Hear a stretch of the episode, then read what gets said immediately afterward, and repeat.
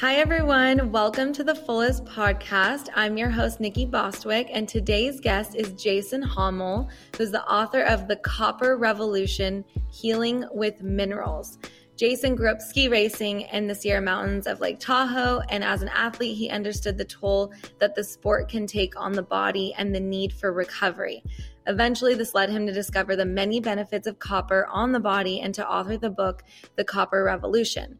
We're so excited to have Jason on the show today to talk us through the power of copper to heal ourselves. Hi, Jason. Uh, hi, Nikki. Thanks for having me on the show.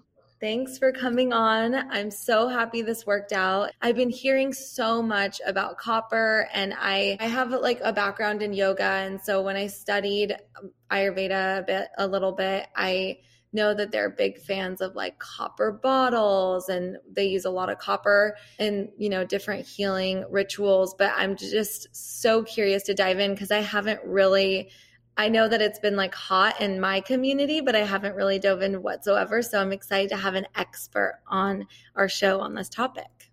Well, thank you. That's great. I'm actually drinking out, water out of a copper cup right now. I'm familiar with the, the Ayurvedic practice, and um, gosh, that takes me all the way back to my college days when the there were some Ayurvedists in town in, in Boulder, Colorado, who were trying to always pitch me what they had to offer. And I was I've always been interested in yoga and stretching, just for ski racing and uh, herbs and things of this nature, and vitamins and minerals. In fact, I, I first got back into into copper.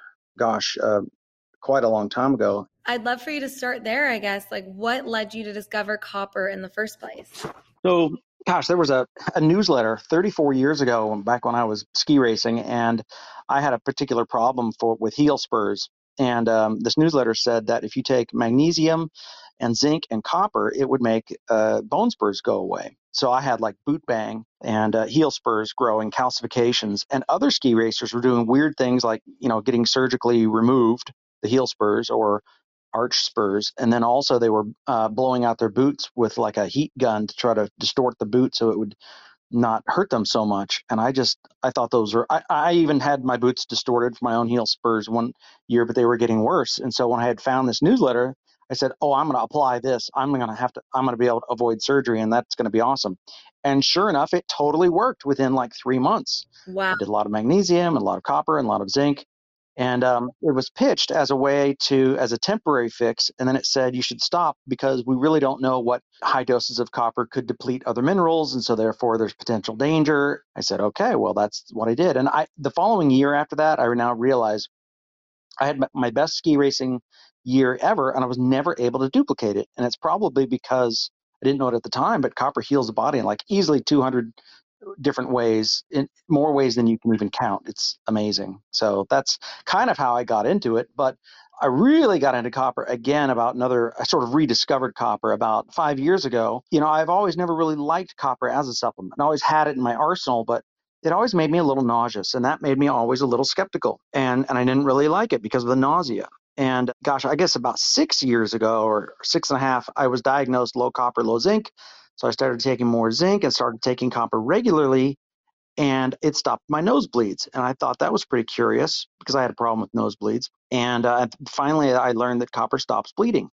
And I said, okay, well, this is even more curious. Maybe it's from the copper because I hadn't had a nosebleed in like a year and a half when I was being very diligent on copper. So I decided to stop the copper and figuring that if I, the nosebleeds returned, I'd find my way back to copper again. I just stored that away in my little head and I and then I entered a period of brain fog and low energy, and it was horrible for about six to eight months. And I couldn't quite figure out what the problem was because I really hadn't done an extensive study into copper yet. It's five years ago. So I tried herbs for herbal fatigue, for uh, adrenal fatigue, and all these things. I even had a fainting spell once, and I'm like, what in the heck is going on? And it's not until the nosebleeds returned that I found my way back to copper. And so I started taking 10 milligrams. I felt significantly better and I began to wonder, well, why can't I take more than 10 milligrams? What's the reason? So I started my research because, see, before I had done research that says, you know, 10 milligrams is the upper limit, 9 milli- uh, 0.9 milligrams is the lower limit, stay within the range. And I thought my research was complete. So I was, you know, taking three to six to nine milligrams. Well, when I found my way back to copper, I'm like, why do we have to stop at 10 again? Did more research and I found that the answer was that's the level that no liver injury takes place. And I thought those were a peculiar choice of words because it didn't make sense to me because what's the level that causes some liver damage? Yeah. And in attempting to answer that question, I ended up, you know, really, really, really studying and realized they never, they don't know the answer to that question yet. They never did the follow up studies. And there's four government agencies that admit that they've never studied at what level copper causes liver damage, and they really don't know. And they never did follow up studies. So basically, the door is wide open to do those studies, and they've suggested people should do those studies. But you know, that's very, very deep in their fine print. yeah. So, what exactly does copper do for the body? And are there any particular ailments that copper is especially good for?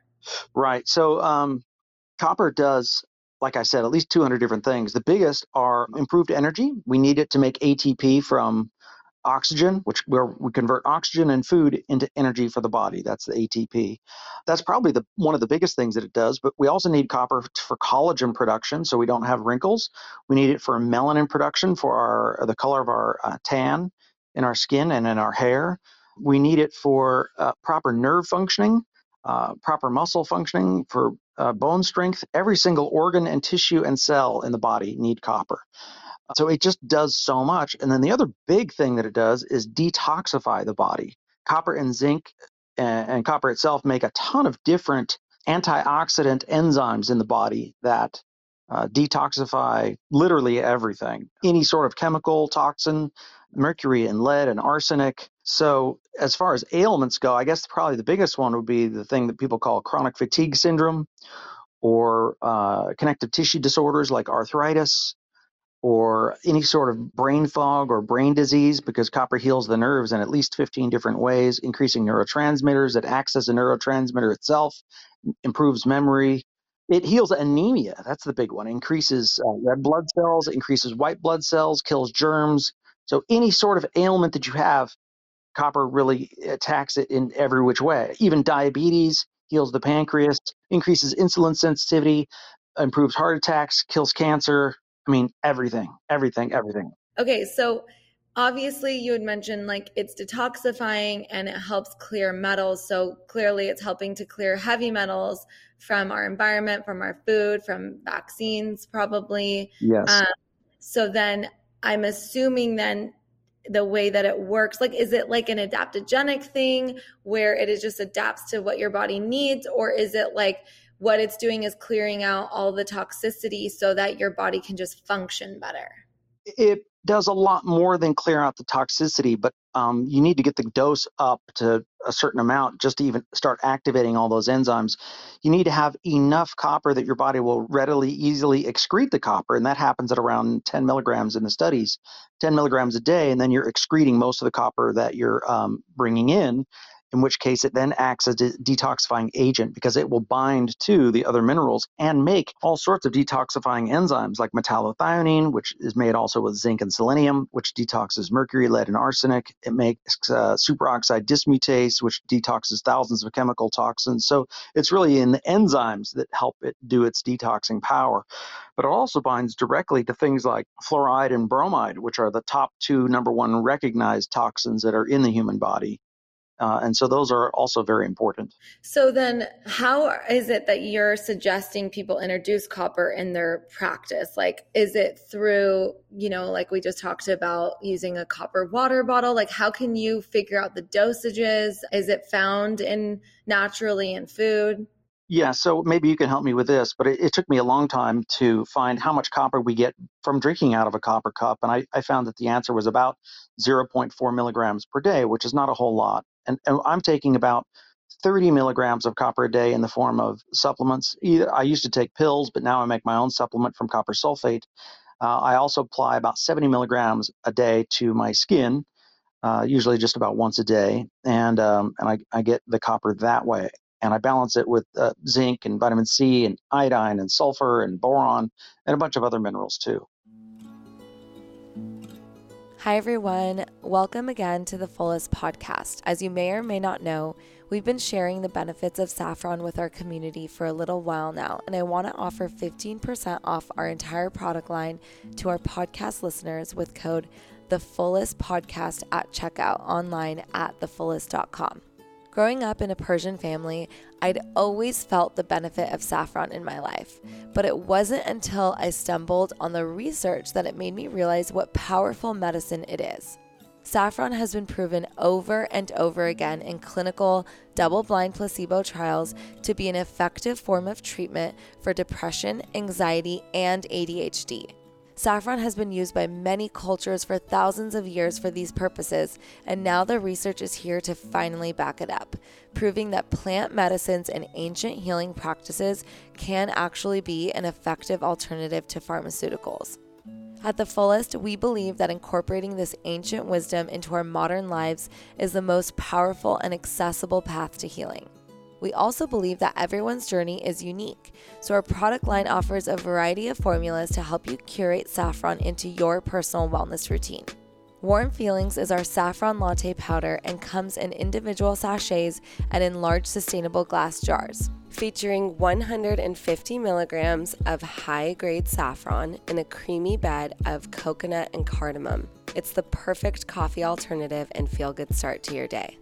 If you prefer to pop a pill, Kinder Thoughts is our 30 day supply of saffron capsules, and it's a super simple way to support your body and mood with the power of saffron.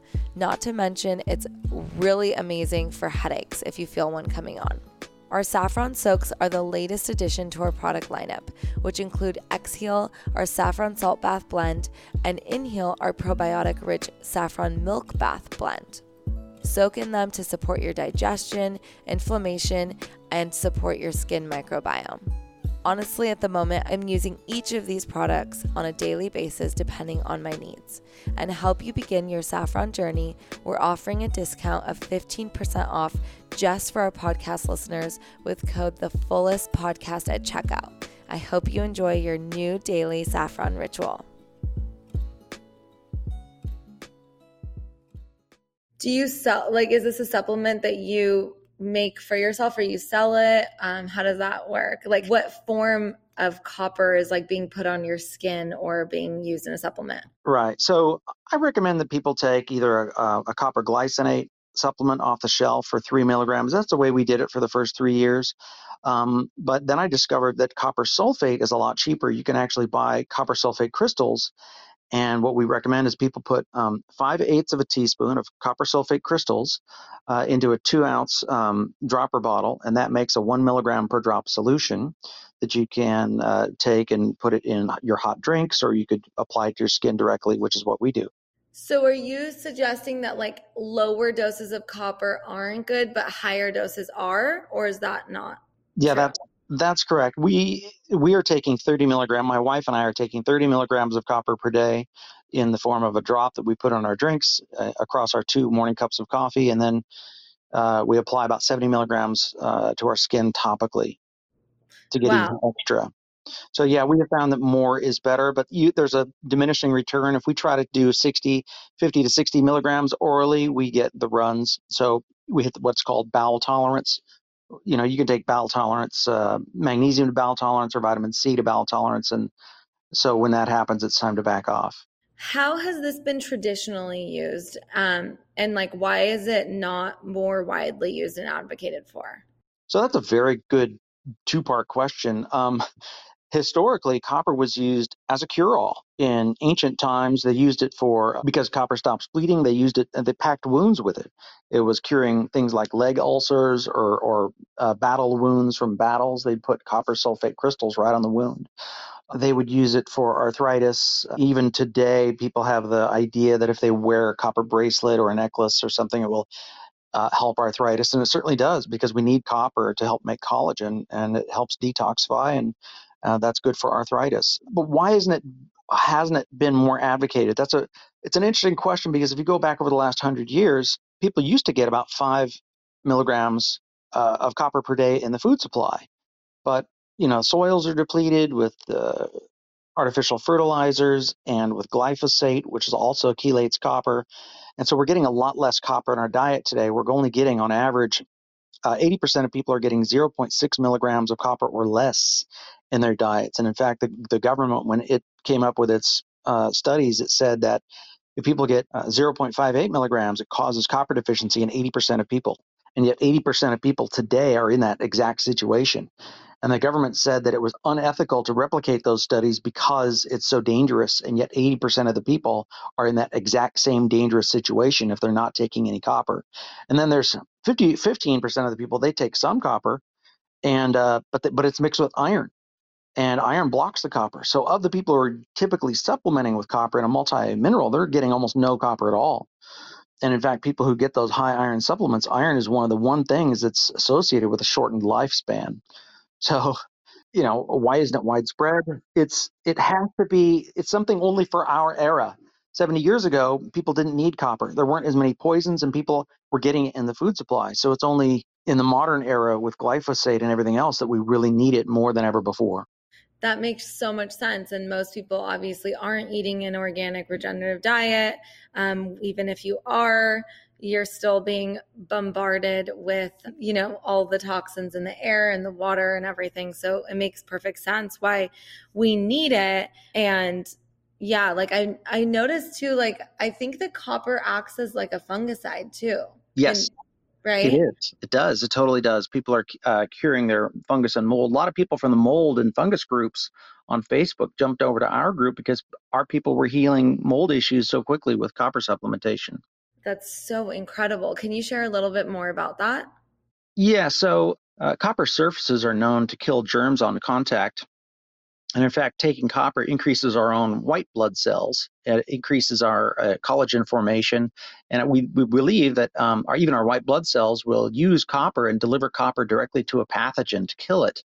Uh, but mold is an interesting pathogen. I, I suspect that we get infected with mold as a means to help clear away our dead tissues. But if our tissues are strong enough and not dying and not turning over all the time, and we're not creating a bunch of new dead cells or tissues in our bodies, then there's nothing for the molds to feed off of. Or if, for example, we're toxic and the toxins are causing our tissues to die at a rapid pace, uh, then we're going to need the mold because mold goes hand in hand with heavy metal toxicity. People are usually afflicted with both. But once you clear out the heavy metals, then there's nothing for the mold to feed on. And so the mold just simply goes right away. It goes away because the body's strong enough and there's no need for it to even be there. Wow. That's amazing. So I'm all about like whole food supplements. Mm-hmm. So can you tell me a little bit more about how I can take in more copper into my diet, into my daily regimen without necessarily like is like you're saying ancient times they used like copper sulfate or you know decades ago whenever like and for battle wounds and whatnot but is copper sulfate a substance that's found is it synthetic or is it found naturally in the environment how can i do it if i just wanted like a whole food version but really wanted high dose at the same time so in theory we thought at first that um, liver would be the one food of choice to uh, get copper naturally in the food supply. But the trouble is, um, just as copper deficiency is rampant among humans, it's also rampant among farm animals. Uh, it's probably the number one deficiency in all of farm animals. Wow. Um, so therefore, there have been people want to have, have also wanted to try and make a uh, liver supplement, desiccated liver capsules. And this one guy, he tested the livers of his uh, cows, and there was no copper in the livers. And normally, you get about 64 milligrams of copper per pound. You know, when you look these things up, it's somebody who did the study maybe 20, 30, 50, 70 years ago. So he decided to test, and there was no copper in the liver at all. So you could now go out and go eat liver thinking you're going to get some copper, and there could be no copper in there at all. And these were grass fed cows, right? So you'd think that the grass fed cows would be extra healthy, but grass is also a natural mineral chelator, mm, which wow. then is going to remove the the minerals. So, you know, if you eat a lot of greens, you're also removing minerals from your body over time by going too vegan. In fact, that's the trouble with vegans is that they are often said that they don't get enough zinc um, in their diets. And so, you know, I, I in fact went high high vegan for a while, and after about three years, I, I was very demineralized, and I developed horrible constipation, and the fiber wasn't working for me, and I couldn't figure it out. And I, I just by talking with a friend, we hypothetically we theorized that perhaps I was low in minerals. I took some a normal mineral supplement, puked it up immediately, and I said, Whoa. "Oh, that's probably because I need it because I because yeah. the osmosis process wasn't even working, and I had some familiarity. So I, I, I stuck with it and chopped it up and buried it in a meal of rice, and I was able to keep it down, and um, things got better almost immediately.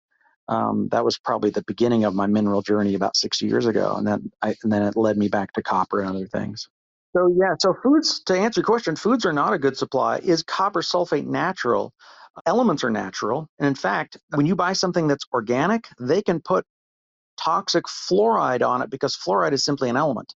And so it's, it's considered that when you buy dried fruit, they don't even have to list fluoride being used as a fungicide to keep that fruit from spoiling and staying on the shelf for a year. So you could be eating a high fluoride diet just by eating, you know, natural dried fruits at Whole Foods Market, for example, that are purely organic because they, they you get the organically grown label with fluoride. So wow. so technically speaking, all of the elements are natural. Uh, some are better than others. Copper sulfate is um, very pure. It's 99% pure if you can find it that pure, in which case, you know, the 1% purities are copper um, oxide that didn't get attached to the sulfur. Um, so that's very, very pure substance. And in fact, when things are that pure, they're called food grade pure or pharmaceutical grade pure. So maybe instead of thinking about it being natural, thinking about it in terms of purity, it's very, very pure, and that's good. Wow. I had no idea about the fluoride. I mean, sulfates are they required to label the sulfates but not the fluoride and is the fluoride because it it's in the water or it's like literally added? Well, they literally add and spray the dried fruits with a fluoride mixture so that it won't turn mm. to mold within a month on the shelf at Whole Foods or any natural organic dried fruits. You have to of completely avoid dried fruits if you want to avoid sulfur, or I'm sorry, if you want to avoid fluoride. Okay, so copper sulfate is what you recommend people take That's in the doses that you are saying. And if you use it on your skin, how are you using it on your skin? So we make the one milligram per drop solution and uh, we just uh, apply about five drops to the palm of our hands, uh, rub it all over the hands, and then apply it to you know the shoulders and arms.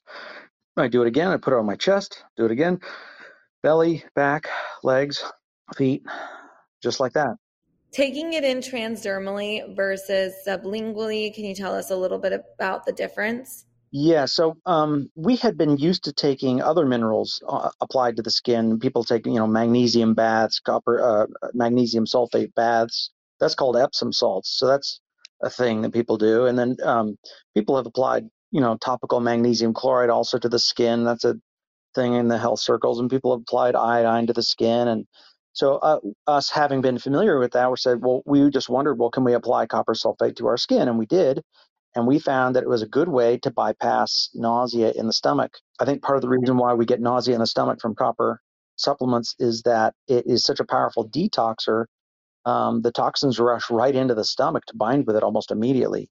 In fact, we've had confirmation from that from several of our forum members who they go and they use their fluoride toothpaste and then they try to take the copper and the nausea is far higher or they eat like a or they drink like a black tea or a green tea which is a very high fluoride tea in fact you can get about five times more fluoride that way than just in tap water. And they drink these uh, these teas, and then they try to take the copper, and then the nausea is way worse. So fluoride itself is known for causing nausea in the stomach, and fluoride can bind to copper directly, which is why they warn about copper in the pipes. It's not the copper in the pipes causing the problem; it's the fluoride in the pipes attaching to the copper in the pipes that is the problem. Because we're in when you're ingesting copper in a form that's really a copper 2 fluoride molecule, that's the toxic form of copper. It's not that copper itself is toxic, it's that it's already bound to the toxin. You'd rather it bind to the toxin in the body and then carry them out. You don't want to ingest extra fluoride that way. Okay, that makes sense. Oh my gosh. Well, I'm really excited to start taking copper um, in that form in terms of like transdermally. Mm-hmm. I think that's a really great way to introduce it if someone does feel like they want to bypass that feeling of being nauseous. Yes, it does it somewhat. Um, the first five applications, my wife had uh, nausea, um, decreasing nausea each, t- each time when she did topical, uh, because we started almost with the whole body. And uh, she had a history of um, taking some fluoride based medications like Prozac. And so she had to sort of get past that fluoride detox to tolerate the copper. We need to do a whole fluoride podcast. Like, I had no idea that Prozac is fluoride based. Yes, it is. It is. A, it is a fluoride. So you know how we said the sulfate? It's because it's bound. Well, there's fluorine, which is the molecule, and then it's fluoride once it's bound. So people say not that Prozac contains a fluoride, but is a fluoride because there's a fluorine molecule attached to it, just like there's a sulfur molecule attached to copper sulfate. Is that the same for other um, med- prescriptions like Lexapro that are similar? Yes, when there's a fluoride or a three fluoride molecules attached to it, it becomes a fluoride. Wow. Oh my yeah. goodness. So, so, yes. it's all over the place. But how can we so going back really quick to the copper transdermally, can you just like use your copper to put in the bath? Yeah, but you wouldn't really want to because it gets so diluted that way. It's better to just apply it topically to the skin. And if you can't tolerate it, maybe like if it's burning your skin and you're too weak or too toxic and it you know uh, then yeah putting it in the bath might be a diluted way to do it but some people try that and foot baths with copper that works but then you can't really dose it that way right like you yeah. don't know how much absorb. yeah it's really not the appropriate dose but two yeah. people do get en- energy from a, a copper bath so it does seem to work would you do like a copper sulfate bath yes yeah, you just put some copper sulfate crystals right in the bath and they would dissolve and get it that way. That's amazing. And then if someone's taking copper sulfate, what's the dosage on that? Is it different? Like, how do they know um, how much they're getting? Right. So we ran the math and we found uh, that we need to uh, really put in uh, 4.7 grams of crystals on a scale, and 25% of uh, copper sulfate crystals is contained copper. So to dose yourself with just the copper, so like um, a two ounce bottle of uh, water contains roughly uh, 1,180 milligrams or, or, or, drops. And so if you want to make a one milligram per drop, you take that number, multiply it by four, uh, and you get 4.7 uh, grams. So if you measure out 4.7 grams, another way to measure it, of course, is 5 eighths of a teaspoon of copper sulfate crystals into a two ounce bottle. And you, you have to heat up the water, use distilled water so it dissolves a little bit easier and is a little bit more clear. And then uh, shake it up about 40 times for about 30 seconds. And there you got your solution. Wow. So, how can um, people um, stay connected with you, ask you questions, join your community? What does that look like? Maybe buy your supplements? Right. So, uh, yeah, we're not selling supplements, but we do run an informational uh, Facebook page called The Copper Revolution, same as the book, just The Copper Revolution Healing with Minerals. You can find us on Facebook if you just search for Facebook groups. So we'll come right up. Okay, amazing. And they'll just, and then your book? Yeah, and the book is uh, only available exclus- exclusively at Amazon.com. It's available in an ebook as well as a paperback format. Awesome. Well, thank you so much, Jason, for taking the time to share with us. I'm so excited to share more about this with our community, and hopefully, we'll have you back on soon to talk about all the other things. Well, thank you for being such a, a, a, great host and asking great questions. That question of why why do I think copper hasn't been more widely used and advocated for? I mean, it's a really great question, but it, copper is really it's an element for our day because of uh, so many toxins in our food supply and um, and our food supply is depleted. So that's why people are getting such great healing results in our forum. It's really tremendous. That makes sense. It just happens to be very timely for us. Yes yes. Thank you so much. Thanks jason. We'll talk to you soon